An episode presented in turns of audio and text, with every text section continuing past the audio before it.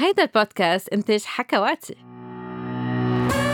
مرحبا مرحبا لجميع المستمعين بحلقة جديدة من حكي صريح مع دكتور ساندرين عبر حكواتي. وبحب رحب بضيفي لليوم مقدم بودكاست لوفني بودكاست مغربي مستقل بيتحدث عن الحب والعلاقات والجنس والحريات الفردية. رح نناقش سوا اليوم موضوع العلاقة الجنسية قبل الزواج بالعالم العربي. وكمان رح نجاوب على بعض الأسئلة اللي وصلتنا عبر وسائل التواصل الاجتماعي. خلال العقود الأخيرة تعقدت ظروف الحياة مما أدى إلى تأخر سن الزواج اللي صار عم يتراوح وسطيا بين منتصف العشرينات إلى ما بعد منتصف الثلاثينات. مما خلق إشكالا حول كيفية التعامل مع الرغبة الجنسية بالفترة الفاصلة بين النضوج الجنسي والزواج اللي فيه يتجاوز العقدين.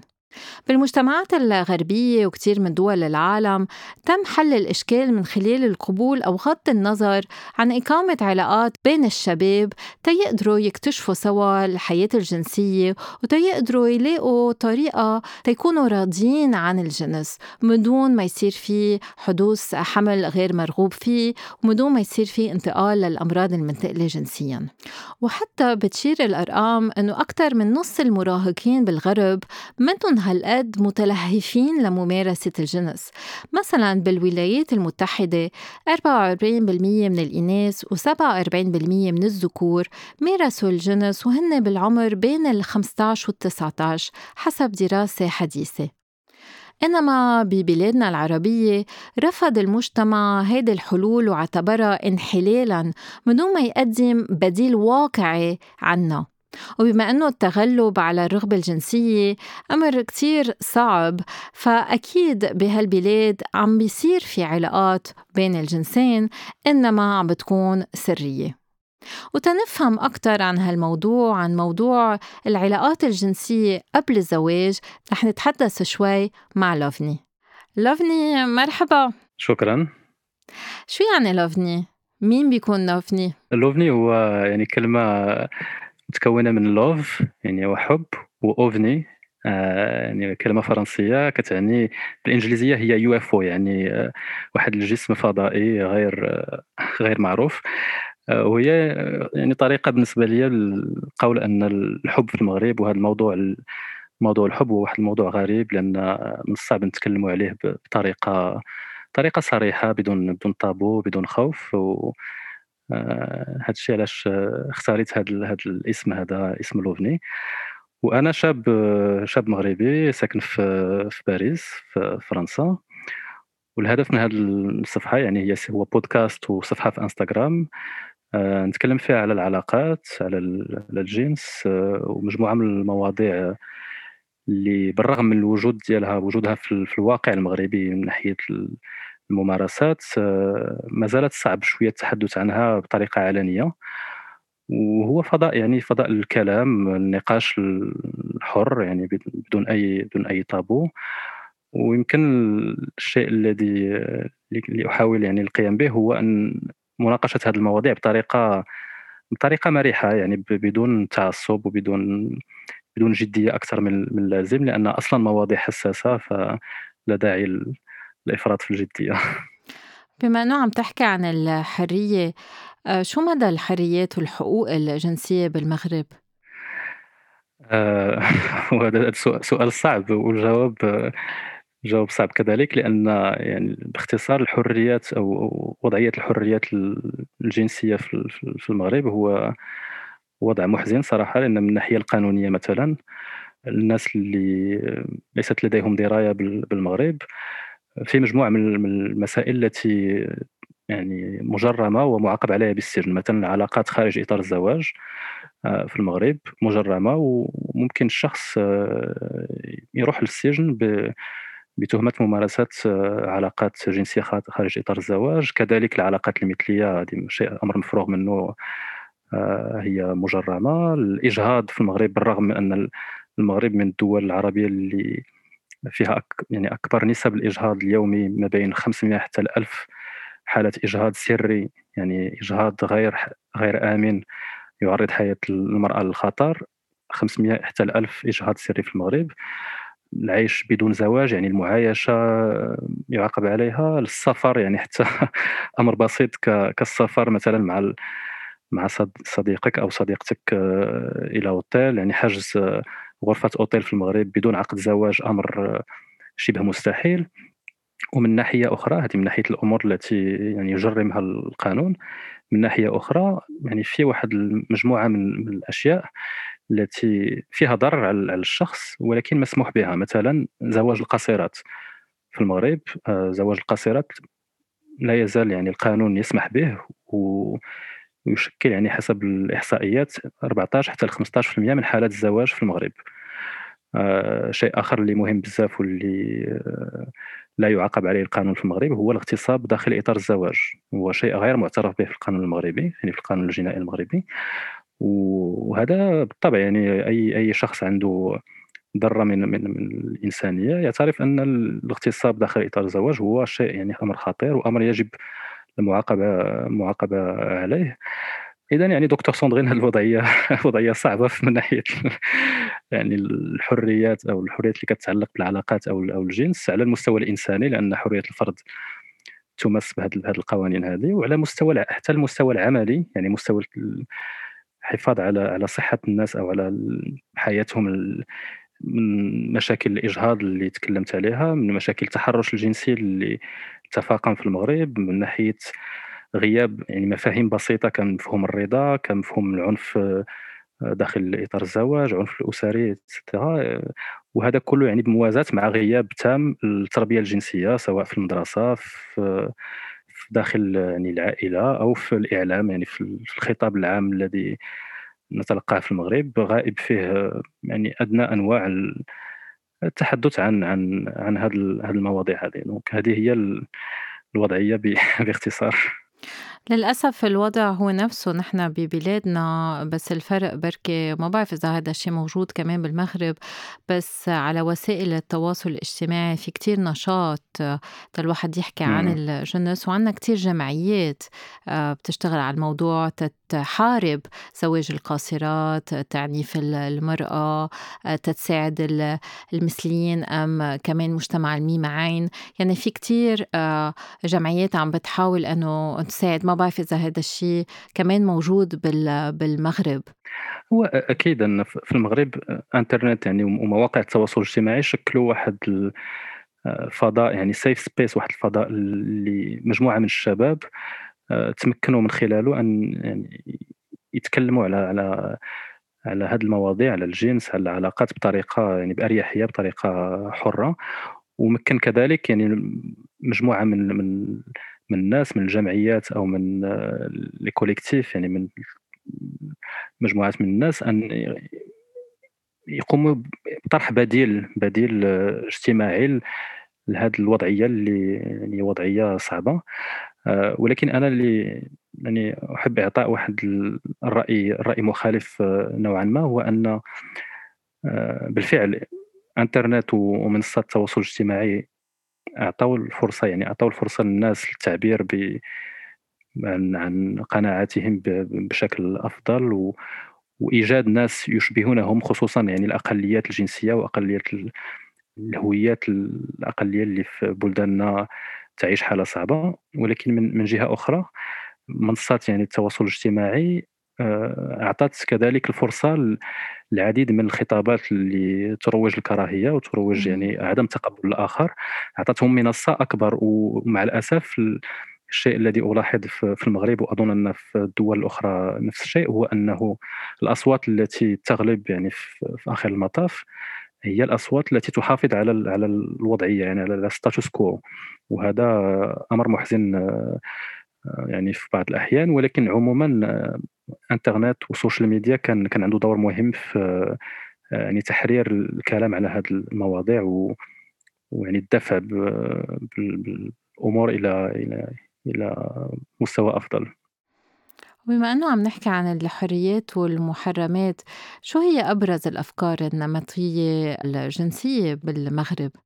هو هذه الأفكار النمطية آه، أظن أنها متقاسمة مع مع العديد من الدول العربية لأن نلاحظ أن هناك ازدواجيه من ناحية الخطاب. من جهة يعني لا يزال جزء كبير من المجتمع يرى أن آه، شرف العائلة أو شرف الرجل خصوصا متعلق بتصرفات المرأة ومتعلق بحياة المرأة وقناعاتها والأشياء التي تقوم بها في حياتها اليومية.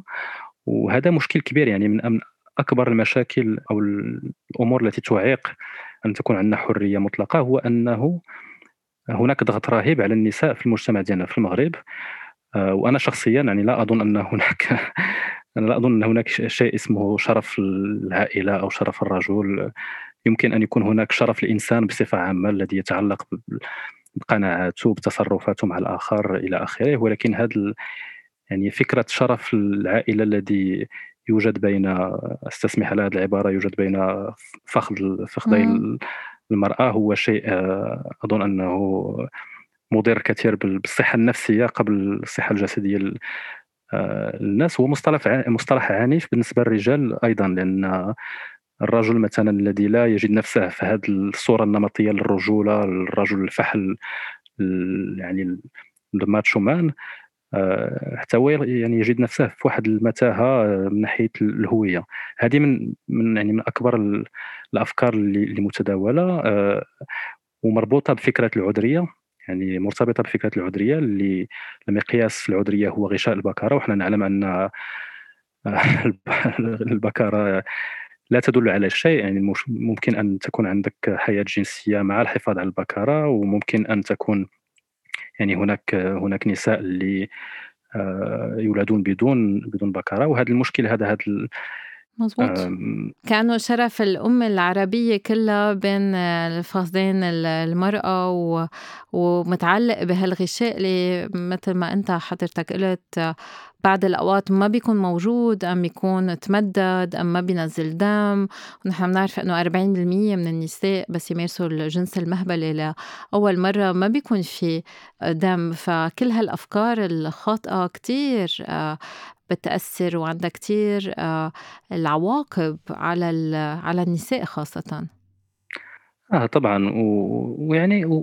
تؤدي إلى إلى بعض بعض الأمور اللي ممكن نتحدثوا عليها من بعد مثلا عملية آه، ترقيع عشاء البكره هو شيء اللي أصبح رائج كثير في المغرب واللي أنا شخصيا أعتبره يعني إهانة للمرأة لأن يعني المرأة كشخص عندها الحق أنها تتمتع بالجسد جسدها بدون أي بدون أي قيود بدون أي كاين كاين فكرة أخرى اللي أنا شخصيا عانيت منها وأظن أن كثير من من, من الناس عانوا منها هي أن هناك واحد الازدواجية من ناحية تقبل الحياة الجنسية. يعني الحياة الجنسية المرأة آه، هي شيء يعني شيء مرفوض أو منبوذ في حين أن حياة الحياة الجنسية الرجل طالما كانت يعني في إطار سري أو حتى ولو كانت ظاهرية يعني شيئا ما هي مسكوت عنها وبعض الأحيان مشجعة لأنها تعتبر جزء من رجولة الرجل الذي هو كما قلت يعني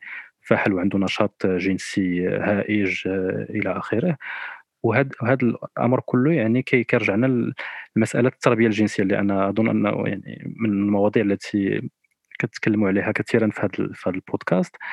انعدام التربية الجنسية في المغرب اعطانا أن يعني المصدر الأولي للمعلومات اليوم هو إنترنت ولما أقول إنترنت هو خاصة مواقع يعني البورنوغرافي مواقع الإباحية اللي أنا في نظري وفي الحوارات التي أقوم بها مع الناس مع الشباب في المغرب عندنا صورة نمطية للعلاقة الجنسية.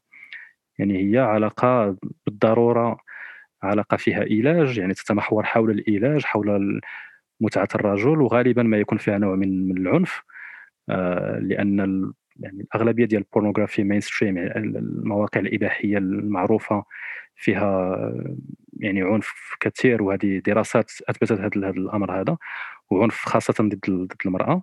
اذا هذه المسألة هذه تتجلى في الممارسات ممارسات الشباب اليوم يعني استمتاع المرأة أو لذة الشهوة الجنسية للمرأة أمر منسي تماما. هادو بعض بعض الأفكار اللي اللي رائجة واللي يعني تش أنا في نظري تشكل عائق كبير حول يعني حياتنا الجنسية بصفة عامة في في المغرب.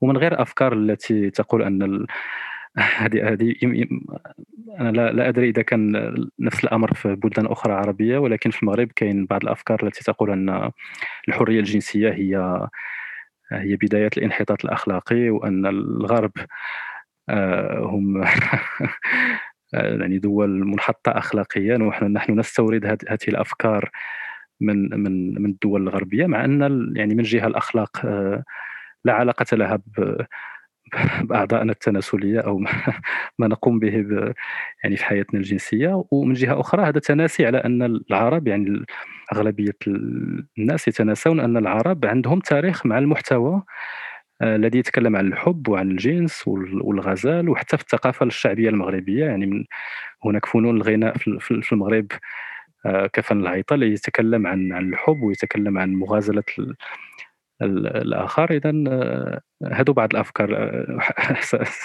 سأقف الآن لأن كاين الكثير الكثير ما يقال. وكنت عم تحكي عن الازدواجية وكيف الرجل بحق له إنه يمارس الجنس خارج الزواج. بس أنا دايما بسأل هالسؤال إنه هو طب مع مين عم بيمارس الجنس؟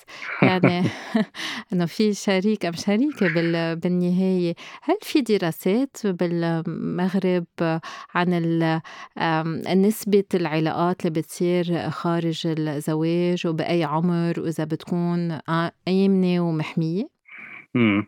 وهو هذه ملاحظة مهمة لأن آه، يعني جنس الحياة الجنسية الرجل آه، إلى إلى شكل يعني نوعًا ما مقبولة في المغرب، ولكن هو اللي صعيب هو التأكد من أرقام الدراسات، هناك دراسات في المغرب يعني كي آه، بعض الدراسات تقول أن 67% من من المغاربة مارسوا الجنس قبل الزواج، دراسة أخرى تقول أن 85% من من الرجال آه، المغاربة مارسوا الجنس قبل الزواج و50% من النساء. آه، وزارة الصحة تقول أن أكثر من 36% من من الرجال كانت لديهم علاقة جنسية كاملة. وهنا المصطلح المهم هو علاقة جنسية كاملة قبل الزواج لأن علاقة جنسية ليس بالضرورة أن تكون يكون فيها علاج باش يعني تكون علاقة علاقة جنسية. إذا صعب يعني صعب التأكد من من الأرقام. ومن ناحية أخرى يتجلى هذه الازدواجية الحوار أن كانت دراسة مؤخرا في آخر سنة 2020 على موضوع الزواج موضوع العلاقات قبل الزواج و88% من من الناس صرحوا أنهم ضد العلاقات قبل الزواج. يعني هنا نطرح سؤال. من هم الناس الذين يقومون بعلاقات ضد الزواج إذا كانت 88% من المغاربة ضد هذه العلاقات؟ إذا أنا شخصيا يعني لا أثق بهذا بهذا الأرقام لأنه من جهة الأمر حساس جدا يعني ثقافيا حساس. ان تتكلم يعني بأريحية على الجنس وعلى ممارستك الجنسية الخاصة في دراسة هو يعني شيء اللي اللي صعب. ومن من ناحية أخرى هو شيء معاقب عليه قانونيا. اذا صعب أن يعني تطلب من الناس أن يصرحوا بفعلهم لشيء هو معاقب عليه من من طرف القانون. ولكن الاستنتاج اللي اللي يمكننا القيام به من خلال هذا هذه يعني المعطيات ومن خلال معطيات أخرى على نسب العنف آه، في المغرب نسب التحرش نسب الاغتصاب هو أنه العلاقات طبعا تكون غير غير آمنة تكون يغيب فيها غالبا يعني يغيب فيها مفاهيم مفاهيم الرضا مفاهيم الوقاية. آه، وهذه المسألة نشوفها في معدلات الإجهاض في المغرب كما كما قلت يعني من المعدلات الأكثر ارتفاعا في في, العالم العربي. وهذه الوضعية يعني في نظري لا يمكن لها إلا أن تولد علاقات غير آمنة علاقات غير محمية لأن غياب المعلومات وغياب الثقافة الجنسية تولد هذا هذا النوع من العلاقات إذا الإجهاض ممنوع كيف المرأة فيها تمارس الإجهاض؟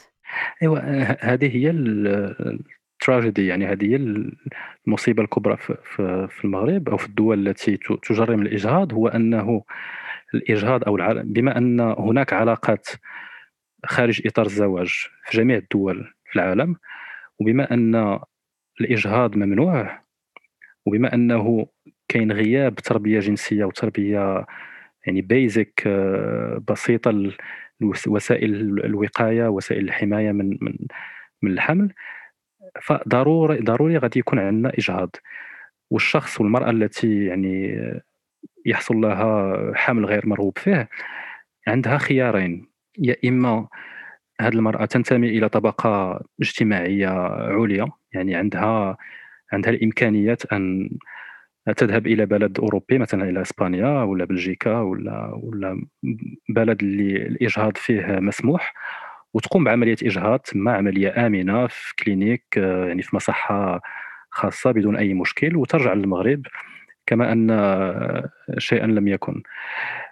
الحالة الثانية هي يعني مع الأسف هي الأغلبية النساء هي النساء التي لم ليست لديهم هذه الفرصة هذه أو هذا الحظ هذا إذا يلجؤون إلى إلى إجهاض غير آمن إجهاض كلوندستان يعني إجهاض سري على حسب الإمكانيات المادية إما في مصحه في المغرب وهناك يعني بالرغم أن القانون يجرم المساعدة على الإجهاض يعني يجرم الأطباء اللي يساعدون الناس على الإجهاض ولكن الناس يعني يجدون طرق للإجهاض أو الأمر اللي كارثي يجهضون بطرق تقليدية عند يعني في خصوصا في القرى في البوادي آه، يستعملون يعني مواد اللي مضرة بالصحة مضرة بصحة المرأة قبل صحة يعني آه، اذا هذه الوضعية وضعية صعبة جدا وخصوصا كانت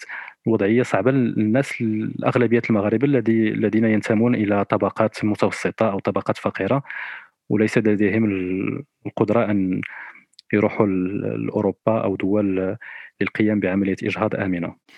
عندي عندي سؤال تاني بما إنه عم تقول بعض الأوقات بيروحوا عند طبيب، هل ممكن للمرأة اللي منا متزوجة أنها تشوف أنها تعاين طبيب نسائي أم كمان هون في وصمة عار؟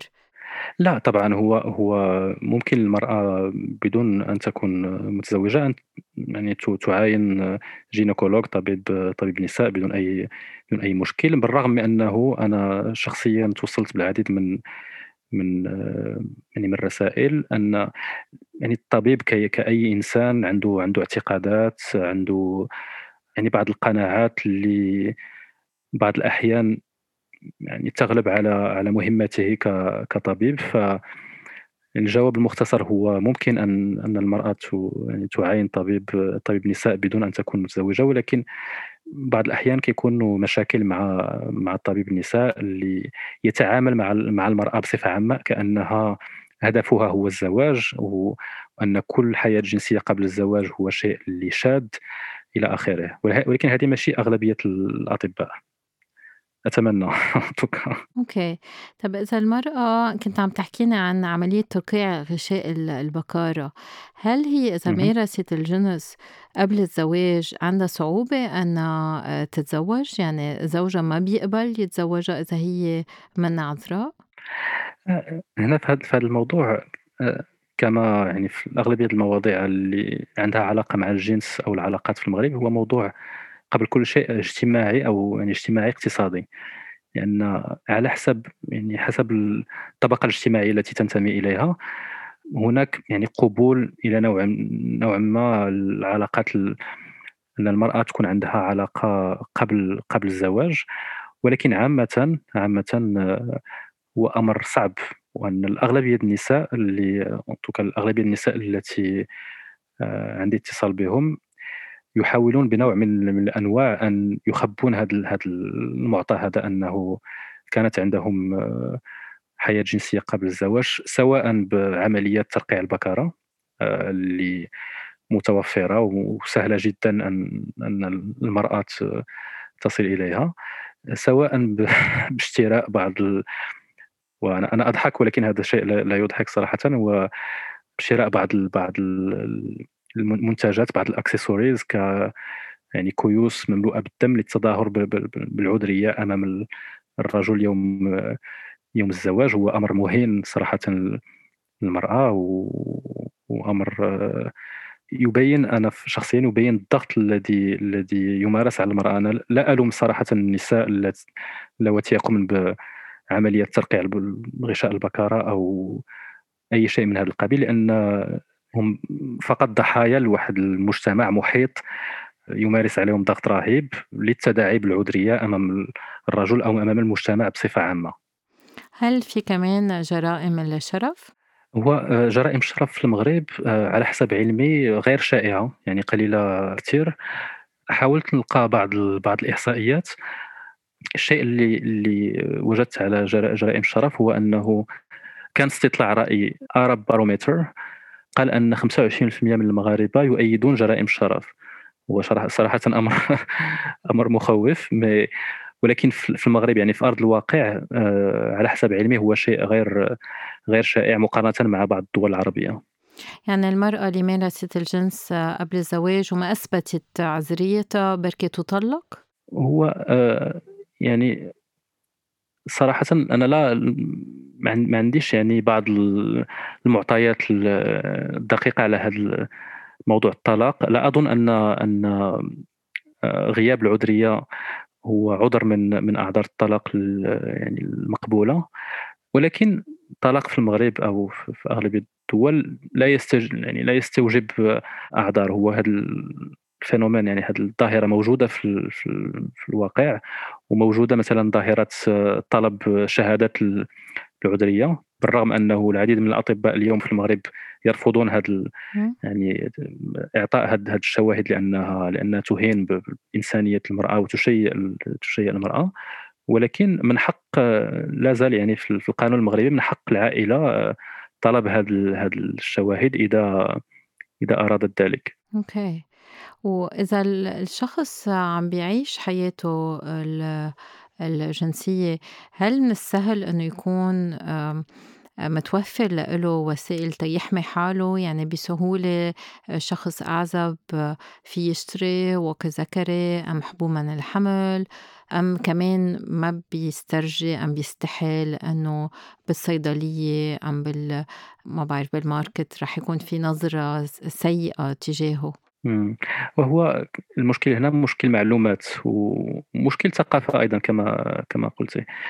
لأن الواقي يعني الواقي الذكري مثلا آه، متوفر في جميع الصيدليات في السوبر ماركت ولكن طبعا هناك خوف أو هناك خجل من طرف أغلبية الرجال أن يعني يطلبوا معلومات عن مثلا عن الحجم المناسب لهم عن طريقة الوضع إذا كان يعني أغلبية أغلبية الناس أول مرة يعني لا نعرف كيف نضع الواقي الطبي. آه، اذا المشكل هو مشكل مشكل آه، معلومات ومشكل يعني ثقافة أو خجل من هذا من هذا الموضوع هذا.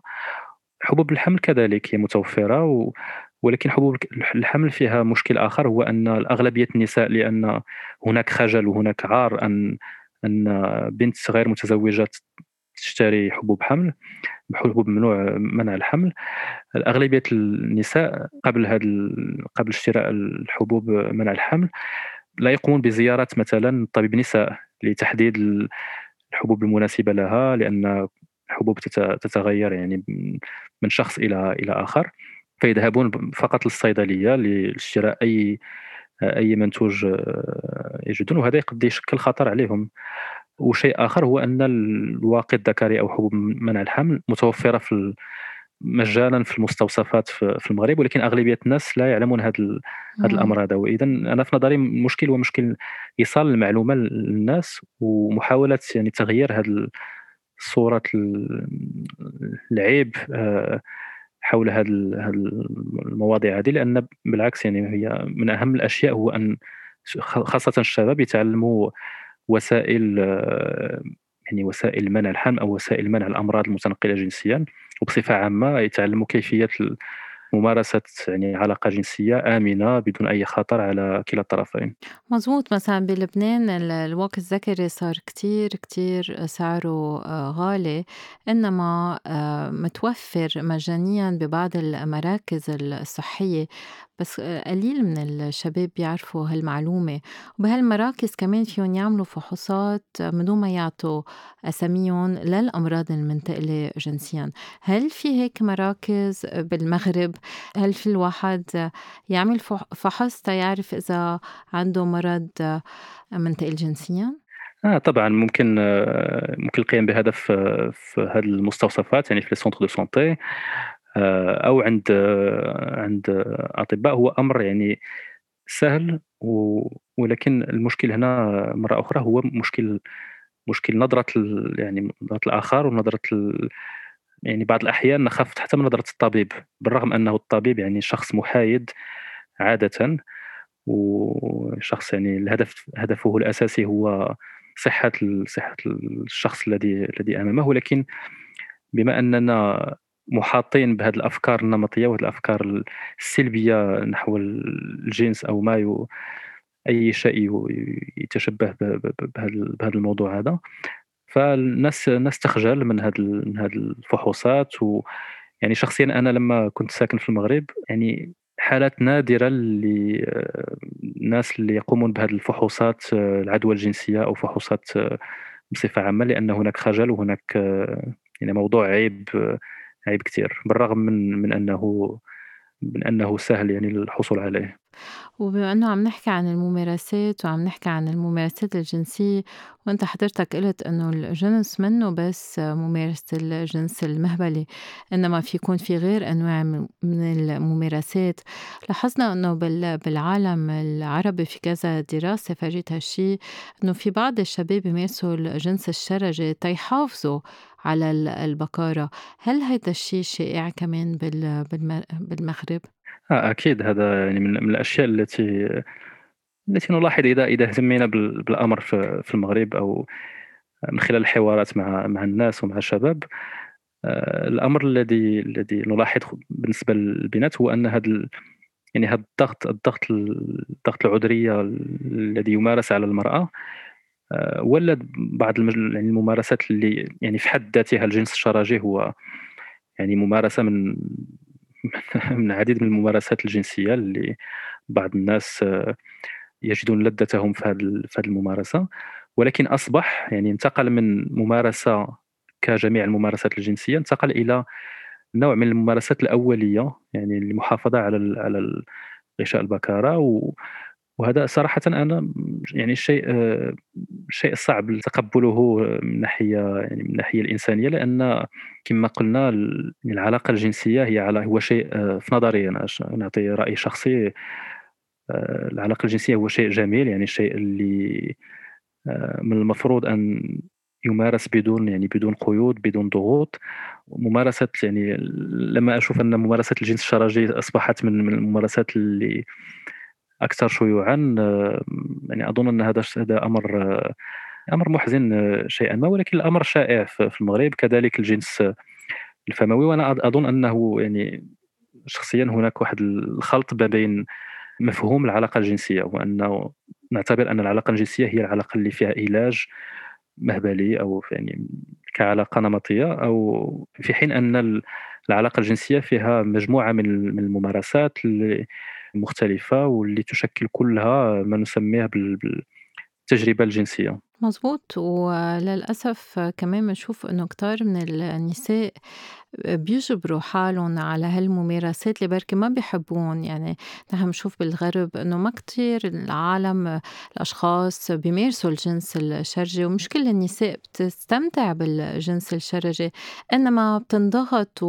وبتمارس كرمال ترضي الشريك وكرمال تحافظ على الشريك. إن في نوع من التعنيف كمان ضمن العلاقة ومن ناحية ما بدنا نمارس بس بدنا نمارس تما نخسر الشريك. وهذا شيء كتير بيسبب أزمة آه، عند عند المرأة وعند بعض كمان المجموعات الأقلية يعني المجتمع الميم عين. طبعا آه، هو شخصيا صراحة أنا من أصعب الأمور لأن لذلك أنا لا ألوم المرأة لأن من أصعب الأمور في نظري هو أن يعني تكون تكون المرأة في هذه في المجتمعات يعني لأن هناك ضغط من جميع من جميع الجوانب هناك ضغط من جانب العائلة هناك ضغط من جانب الناس يعني اللي في نفس في نفس السن هناك ضغط من آه، غالبا من من جانب الشريك كذلك الممارسات وهناك ضغط يعني أو رغبة جنسية طبيعية اللي عند جميع الناس في العالم كله هو أن رغبة اكتشاف اكتشاف الجسد اكتشاف اللذة الجنسية والاستمتاع الجنسي. ويعني صراحة أمر أمر صعب ولكن لهذا أنا في نظري المشاريع بحال بودكاست اللي تقومون به مثلا من عندها أهمية كبيرة لأن في نظري المخاطب الأول هو هو المرأة المرأة العربية أو البنت آه، العربية اللي محاصرة من جميع من جميع الجوانب وعندها ضغوطات اللي أنا شخصيا كرجل لا ليس بإمكاني تصورها دونك مشكل كبير. للأسف مش بس في في نوع من التعنيف بضمن العلاقة إنما كمان الدراسات بتفرجي إنه بس ما نعطي تربية جنسية كافية وفي هالقد ممنوعات ومحرمات. أول علاقات عم تصير تحت تأثير الكحول بالبلاد اللي متوفر فيها الكحول أم تأثير المخدرات. فكمان هون عم بيصير في نوع من الاغتصابات والتعدي الجنسي اللي عندها تأثير آه، نفسي وجنسي كتير عالي فيها تحطم حياة الشخص. ما بعرف إذا في هيك حالات كمان بالمغرب. آه طبعا وهذا الموضوع مهم لأن في الشهور الأخيرة كان هناك واحد يعني واحد النقاش حول مفهوم الرضا في المغرب. ويعني كاين مجموعة من المفاهيم يعني المغلوطة. مثلا كون أن المرأة ذهبت مع مع شخص أو قد يكون شريك شريكها إلى إلى المنزل فهي ضمنيا قابلة للممارسة الجنسية. وهذا أمر يعني أمر خطير لأن هذا يعتبر يعتبر اغتصاب.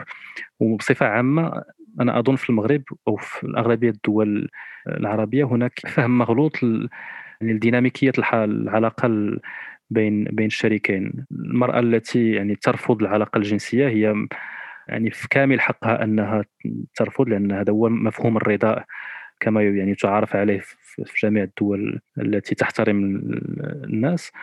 ولكن أنا شخصيا آه، يعني أظن أن هذا هذا المفهوم هذا ليس ليس ما يعني متداول بما فيه الكفاية في المغرب وفي الدول في الدول التي تشبه المغرب. وهذا شيء يعني صراحة آه، مؤسف لأن عنده عنده عواقب آه، أكبر. مثلا في العلاقات حتى في الزواج وهذا أمر مهم. وأنه كما قلت في الأول الاغتصاب داخل إطار الزواج غير معترف به مع أنه من أكبر المظاهر العنف العنف الجسدي ضد ضد المرأة.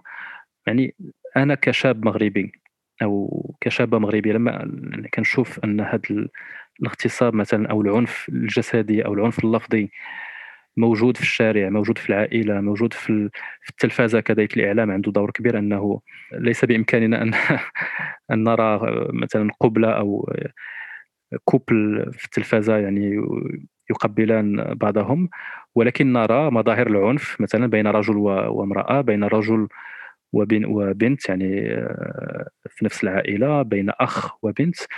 اذا كنش يعني كنشوف ونرى هذه المظاهر العنف آه، فإذا من الصعب أننا نتخلص منها ونصبح آه، نرى أن هذه مظاهر يعني عادية وهذا هو العلاقات بين بين الناس تكون بهذه الطريقة في حين أن كرامة الإنسان لا تسمح له أن أن يتقبل بعض هذه المشاهد هذه.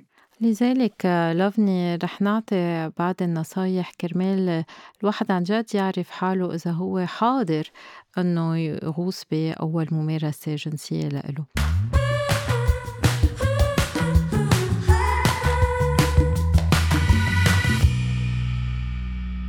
أول نصيحة لازم تسألوا حالكم إذا أنتوا عن جد مستعدين لممارسة الجنس لأنه على هذا السؤال أنتوا وحدكم فيكم تجاوبوا.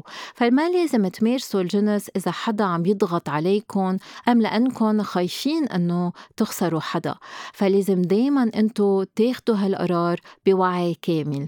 وما تنسوا أنه إذا منطلع على الإحصاءات العالمية معظم الناس بيمارسوا الجنس للمرة الأولى بس يكونوا حوالي السن ال 17 إنما هذا الشيء في يختلف بالعالم العربي ما إنه عنا بعض الإحصاءات إجتنا من تونس من لبنان كمان هي بتبين على نفس الأرقام. وعلى كل الأحوال ما لازم الأرقام تضغط علينا. يعني مش نحن لازم نمارس الجنس لأنه الكل عم بيمارس الجنس أما لازم نمارس الجنس لأنه الكل ما عم بيمارس الجنس لازم ناخد قرارنا لحالنا حسب نحن اعتقاداتنا ومبادئنا. تاني نصيحة ما تمارسوا الجنس بس تتخلصوا من ممارسة المرة الأولى. يعني مارسوا الجنس مع حدا عن جد عندكم مشاعر تجاهه وعن جد بتوثقوا فيه. هذا الشيء كتير مهم لأنه الواحد يكون مبسوط بالعلاقة الجنسية بده يكون حاسس حاله مرتاح بده يكون في استرخاء بده يكون في إثارة بده يكون في تحمية مداعبات تبويب. كويس لازم تكونوا مرتاحين مع الشخص اللي عم بتمارسوا معه. تالت نصيحة اختاروا المكان المناسب. كتار من الشباب بيمارسوا أول مرة سرقة يعني مثلا بالسيارة أم بمحلات مش آمنة. لا أحسن تكون أول مرة بمكان أنتو تحسوا حالكم عن جد مرتاحين حتى إذا لازم تأجلوها كم سنة أم كم شهر.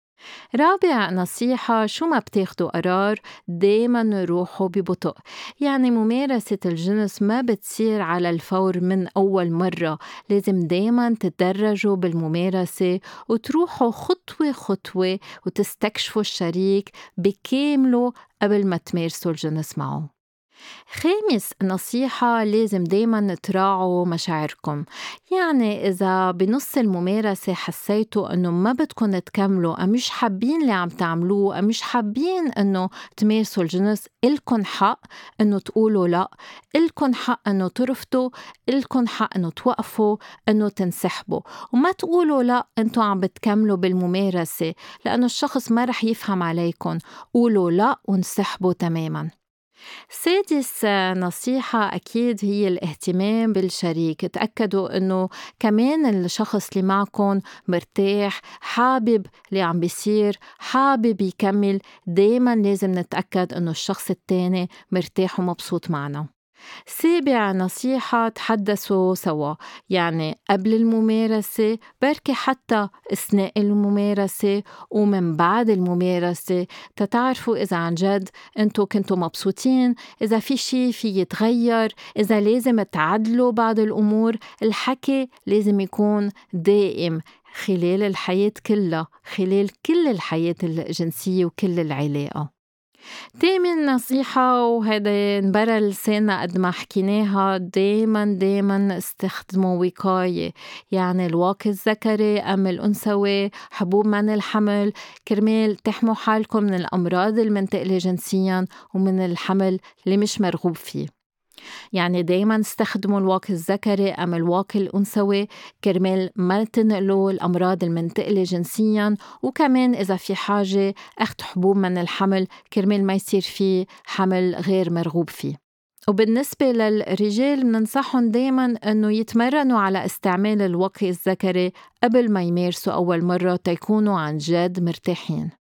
تاسع نصيحة ما تتظاهروا إنه أنتم مبسوطين خاصة للنساء.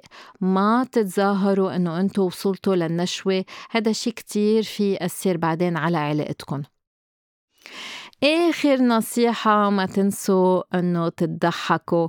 الممارسة الجنسية مش مفروض تكون شي كتير جدي إذا تلخبطتوا إذا تلبكتوا إذا ما بعرف طلع أصوات ما كنتوا حابين يطلعوا أما بركي بعض السوائل ضحكوا سوا لأنه بالنهاية أنتوا عم بتمارسوا شي ممتع وحتى فيكم تكونوا عم بتمارسوا الحب.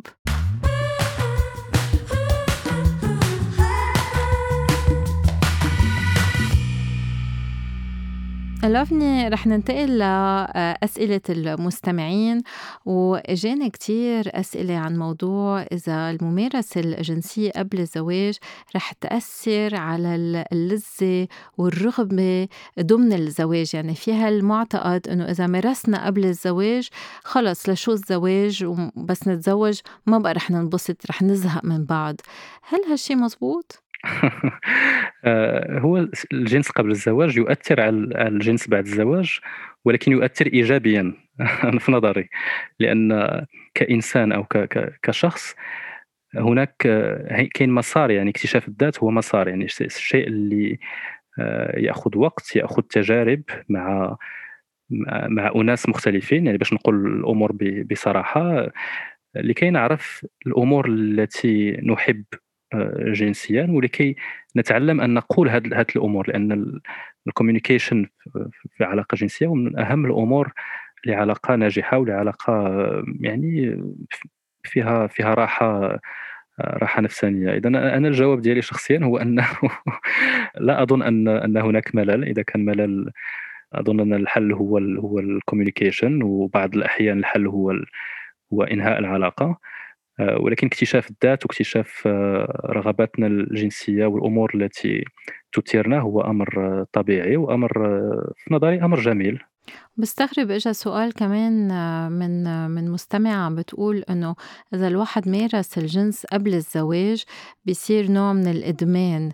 ما بعرف ليه فيها الفكرة الغلط إنه شو شو الفرق بين الجنس قبل الزواج أم بضمن الزواج؟ ما لها علاقة بالإدمان. ما بعرف شو شو رأيك بالموضوع؟ أنا أنا لست طبيب يعني ما ما عنديش دراسات علمية، ولكن نعطي نعطي مثال آه، هو الأكل آه، الأكل قبل الزواج لا يؤدي إلى إلى إدمان بعد بعد الزواج. آه، الجنس أمر جميل ولا أظن أننا ندمن.